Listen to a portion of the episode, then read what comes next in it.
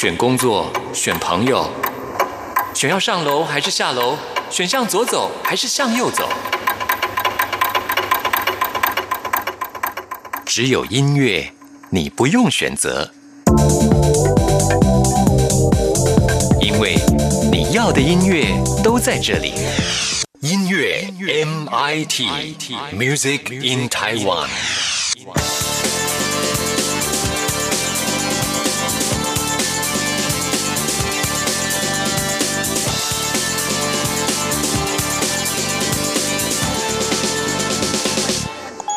J 音乐盒。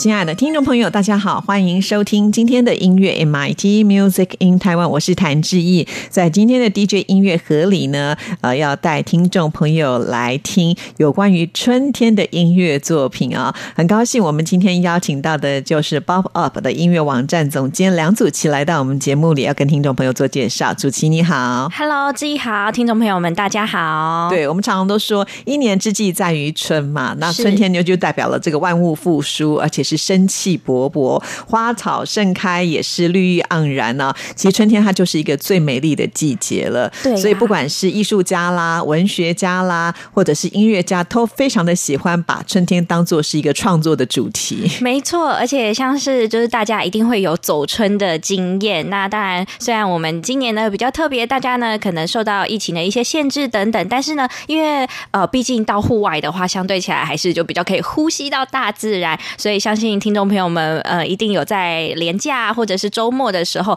有到不同的有各个地方都有花季。那因为我也看到非常多新闻都有讲，各个有一些就是秘境的地方都会有这些非常漂亮的花朵。那何况是在最就是在我们往前推，可能早于我们一百年、两百年，甚至好几百年之前的这一些音乐家们，他们也有所谓这个走春，或者是说在春天，他们去借由这些万物的生机，带给他们创作上面的启发跟灵感。对呀，尤其在这个古典音乐里面呢，就有很多是以春当做标题来做设计的音乐作品啊。所以，我们今天呢，就希望用这个季节来为听众朋友介绍相关的音乐作品。首先要登场的就是贝多芬，对我们的乐圣。今天呢，一整个系列呢，就是让大家好好的听好的音乐之外呢，我们整个系列就是呃，希望分享给听众朋友们，就是春春春春春非常多的跟春天相关的主题也好，那以以及呢，他的音乐也许听众朋友们听起来会觉得，哎，跟我想象的春好像不大一样。那我觉得这就是艺术上面它有很多无限的可能，那不用受限于说，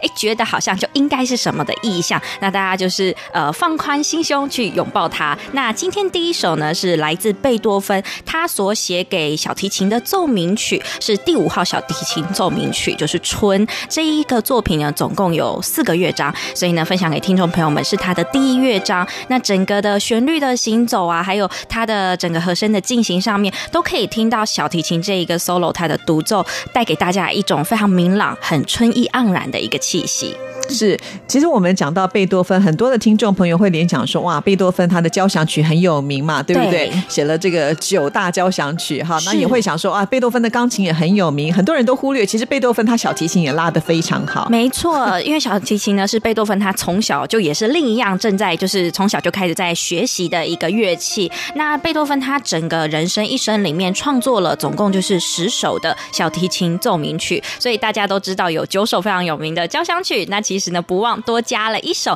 其实就是总共是有十首，他另外创作的是小提琴奏鸣曲。那前面的五首小提琴奏鸣曲呢，呃，应该是说前面的四首大概都是在贝多芬蛮年轻的时候，大概二十五岁的左右就已经完成了。我觉得真的不愧是我们乐圣才华洋溢，二十五岁左右非常年轻的这个时间呢，他其实就完成了一到四首，第一到第四首的小提琴奏鸣曲。那今天在节目当中分享给听众朋友的是他的第五号小提琴奏鸣曲。那这个就是他已经呃整个人的状态啊，或者是包含他的作品，已经是走向了非常非常多元、非常丰富的一个发展的阶段。是，因为把它放在我们今天要介绍的第一首，应该有特殊的意义吧？是，就是希望说，就是毕竟是我们古典音乐里面的一个巨擘的一个代表，那也是一个开春接在我们农历新春年之后的，在节目当中可以跟分享给听众朋友们。所以希望用这样子的一个开场。那特别选的这个版本呢，就是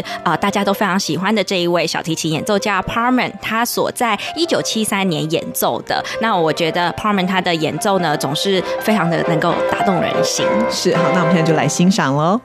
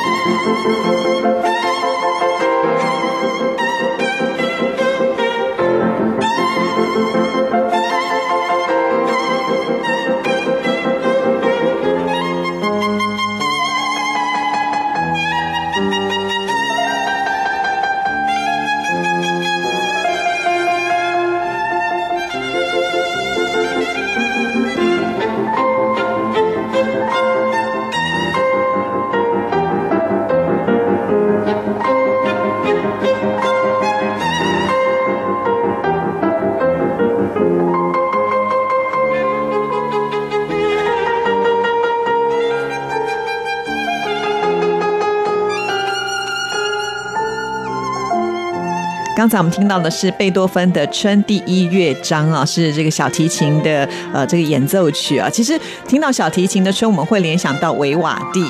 哦，对，维瓦蒂的四季，对，一开始就听到那个弦乐四重奏的那个《春》的旋律就出来。其实主题意外的没有把它选进来。对，因为其实我们在去年的节目里面某一个主题的时候，我们我有分享过，已经选过维瓦蒂的四季了。所以就是为了不重复，有好好的希望分享给大家，都是去听到多听一些不同的乐曲。那平常如果说比较少接触到就是纯演奏类型的话，那我觉得就是可以从节目当中可以跟大家分享这样好听的音乐是非常好的经验。对，从这里我们也会发现，原来古典音乐家真的写了很多跟四季相关联的音乐作品，尤其是春天就特别的多。对，就是我觉得在春天上面啊，不只是音乐家，像刚刚志毅在开头有提到啊，很多画家，就是啊，我觉得是从每一个画派的派别里面的画家，非常多的画作都是以春，也是春，它的这些春的景色也好啊，或者是不管是人物在户外走动这一些等等，它坐落的时间点都是在春天。是好，那接下来我们要介绍的是哪一位作曲家他的作品呢？接下来呢是也是跟贝多芬一样，来自德国的这一位，他虽然有一个称号，就是大家会称他应该是称之为幸福音乐家嘛，或是叫幸福先生这一位孟德尔颂。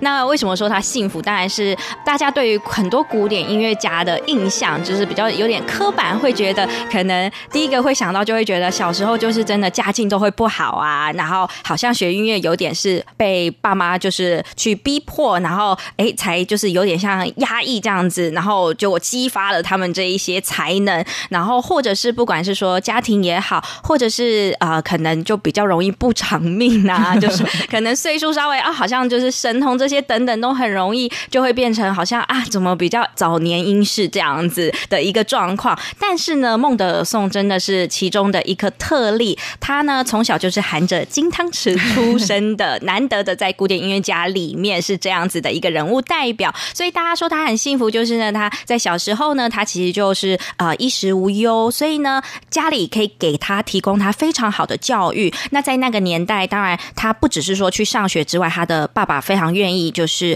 呃很慷慨的花经费让他请了各科的家教来教导孟德尔颂，所以当然也包含了音乐，也启发了他这一方面的才华。所以呢，孟德尔颂很多人都会觉得哦，他的音乐听起来就是洋溢着快乐。所以呢，今天在节目当中要分享给大家的呢，也是大家不会太陌生。这一首呢是孟德尔颂所写的《春之歌》。那这个《春之歌》呢，其实是源自于他的《无言歌》里面。那《无言歌》不是大家听众朋友们想到《无言歌》，嗯，难道是没有歌词的歌？对，听了会觉得很无言吗？不是，《无言歌》它本身的意思其实就是没有歌词的艺术歌曲。那孟德尔颂，因为他在这个词汇“无言歌”会出现，是大概是在一八二九年。左右的时候，他开始创作这个五言歌的这一系列的小品。那因为对于孟德尔颂来说啊，他会觉得说歌曲是不需要另外再去添加歌词。那我觉得也很像是我们之前节目当中也常常会跟听众朋友分享说，哎，为什么有的时候我们会选择一整系列，哎，都是演奏曲的原因，就是也是跟这个是雷同的。那孟德尔颂他在当时呢，就是觉得说歌曲呢是音乐里面本身呢就不需要添加歌词，因为光是旋律。整个结合起来就能够带给人无限的想象，他觉得这样就是足够了，所以他才一直持续创作到了一八四五年，他总共出版了八册的这个无言歌。那我们今天在节目当中分享给大家的是第六首的《春之歌》，是因为我觉得孟德尔颂他希望你就是透过心去听音乐，不要受到歌词的影响，所以他才会写这么多的无言歌。那我们现在就来欣赏这一首《春之歌》。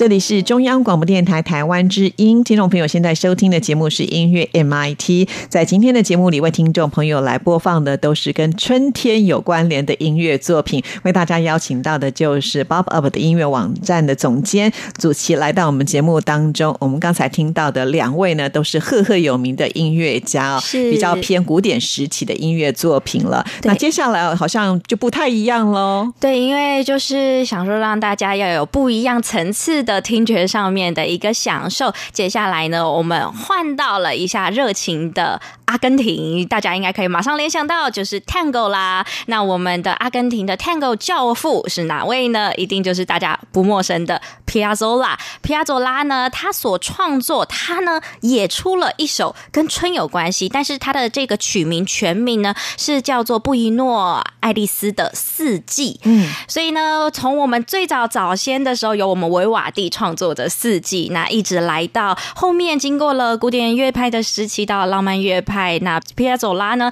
他自己呢也写了这样子一个四季，只是呢，他的四季呢就比较特别，因为呢。就是浓厚的他的探狗魂魄灵魂都蕴藏在这一首曲子里面。是，其实我觉得，呃，这些音乐家他们这么有才气，绝对不会说只写了春天的音乐作品，所以通常他们都会把四季融进来，是就是而且他们会分成可能像四个乐章的样方式呢来做一个诠释啊。可见，其实在，呃这些季节的变换，对于音乐家来讲呢，他们的那种敏感度是非常的高，所以他们才会写出这么多呃优秀的作品。即便前面的大师可能都已经创作过，可是我还是可以创作出我所看到的春天的景象。没错，我们今天在节目当中呢，分享的就是 Piazzola 他写的这一首《四季》里面其中的《春》。那这个版本呢，其实呢就是呃一个非常完整的一个室内乐的编制。它的编制总共是六个音乐家，有所演奏有钢琴、跟电吉他，以及 contrabass，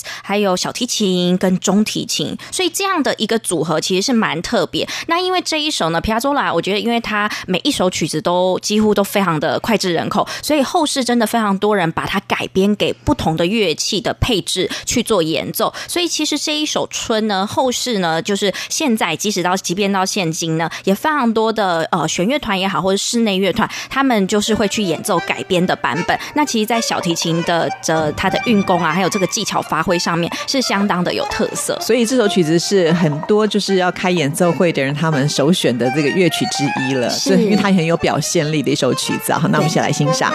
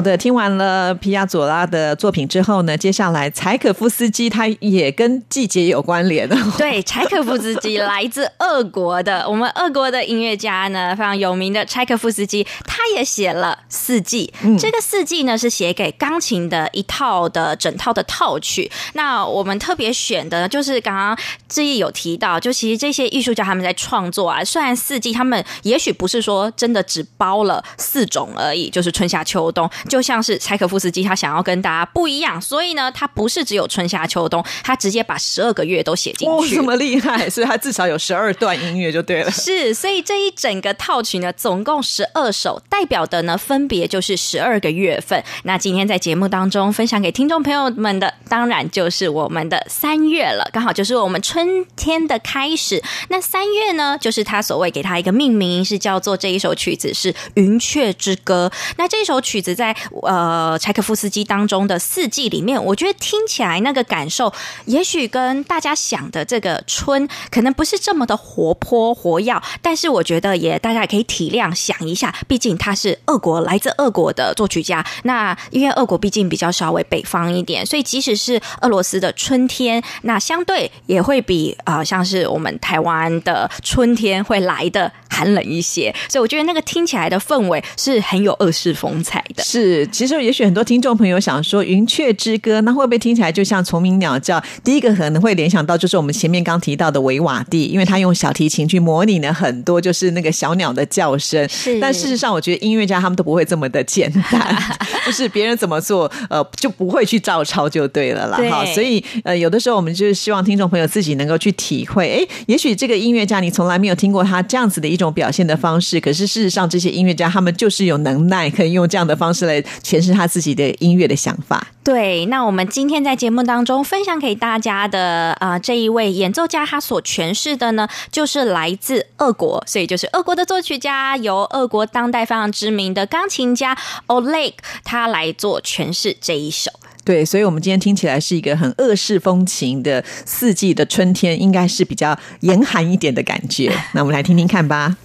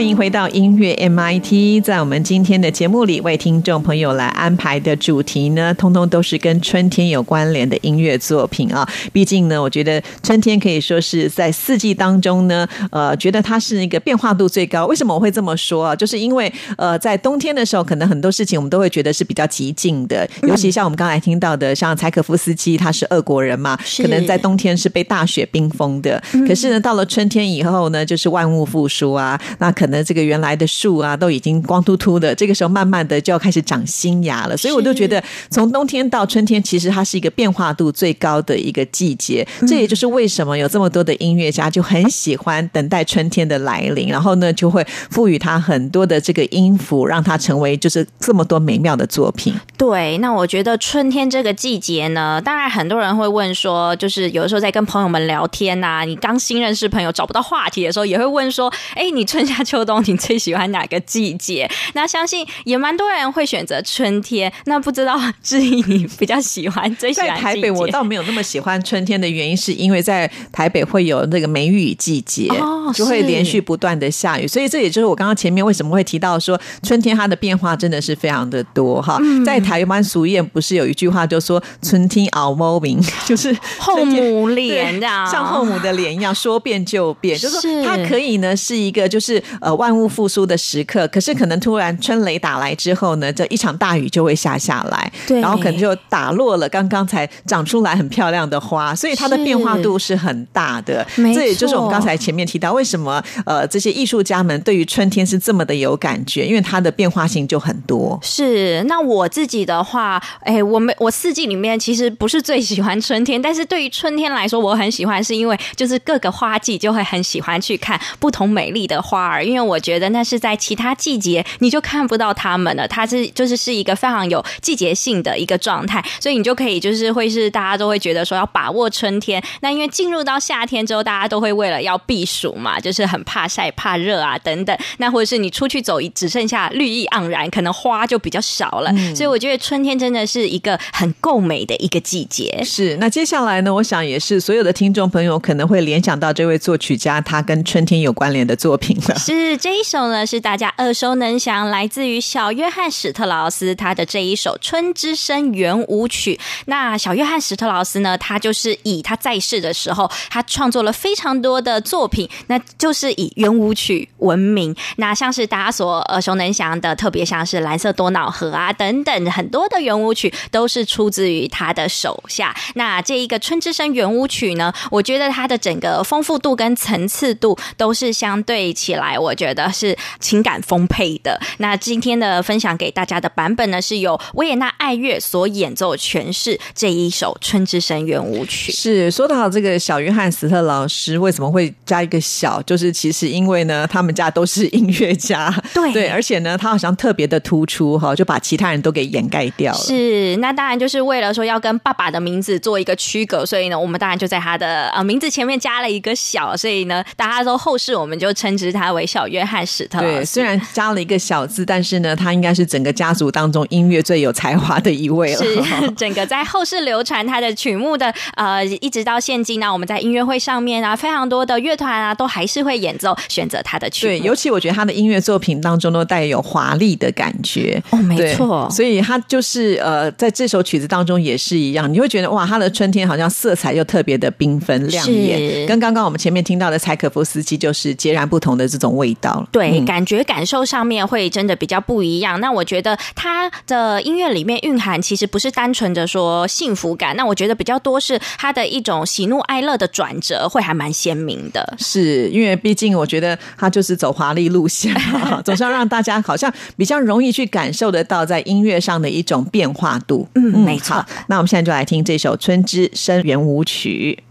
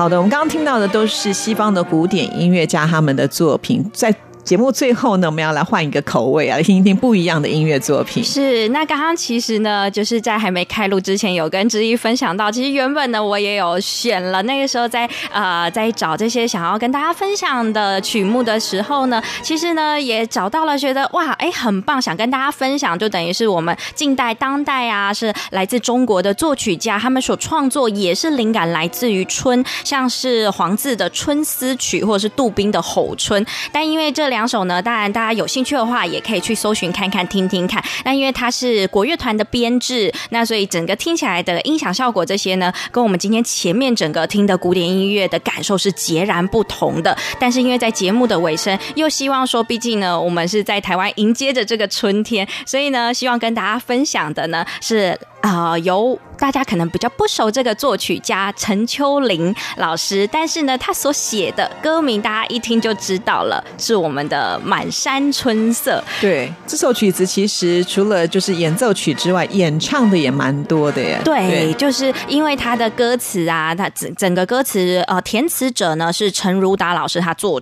作词的。那这个词上面呢，不止展现了台湾的春天上面景色，还有万物呃动物啊这些等。等，它主要呢是诉说了一个男女之间的一个爱情的一个状态，在这个作词里面。那我觉得，对于说这一首曲目呢，是现在非常多呃国中小或是高中等等社团的乐团，他们会是呃不管是在发表会的时候，或者是比赛的指定啊，或者是自选曲上面，他们都会选择这一首《满山春色》来作为他们就是定期的这样子的一个曲目。对，就是这个曲目呢，就是很适合大家。一起来演奏，而且是很容易就进入到这首曲子当中的一个情境了哈。因为本身呢，它的这个旋律写的非常的优美。对，就像我们刚才提到的，除了有演奏的版本之外呢，还有这个演唱的版本，都是深受大家的喜爱啊。尤其我觉得在台湾的春天，可能就跟我们刚刚所介绍的这些音乐家他们所看到的春天又更不一样了。嗯，对。尤其我觉得在呃台湾的春天，就像我们刚刚讲的这种百花盛开的那种盛况，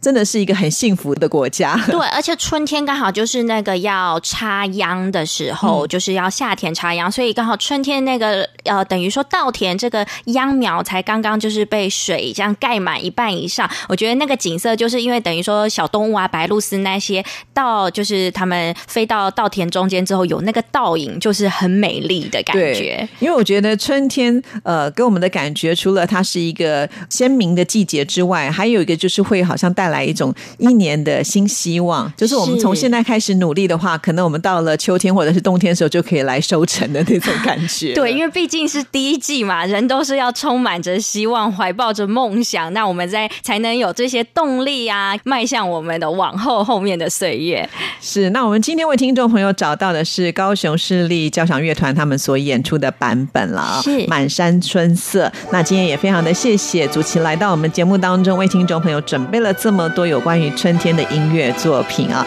也希望。听众朋友听了今天节目之后呢，能够感受到春天所带来的美好，也要祝福大家在新的一年一切都能够呢，呃，这个顺顺利利哦。没错，也祝大家顺心如意。好的，那我们今天节目就要在这首满山春色的乐声当中跟您说声再见了，谢谢您的收听，祝福您，拜拜。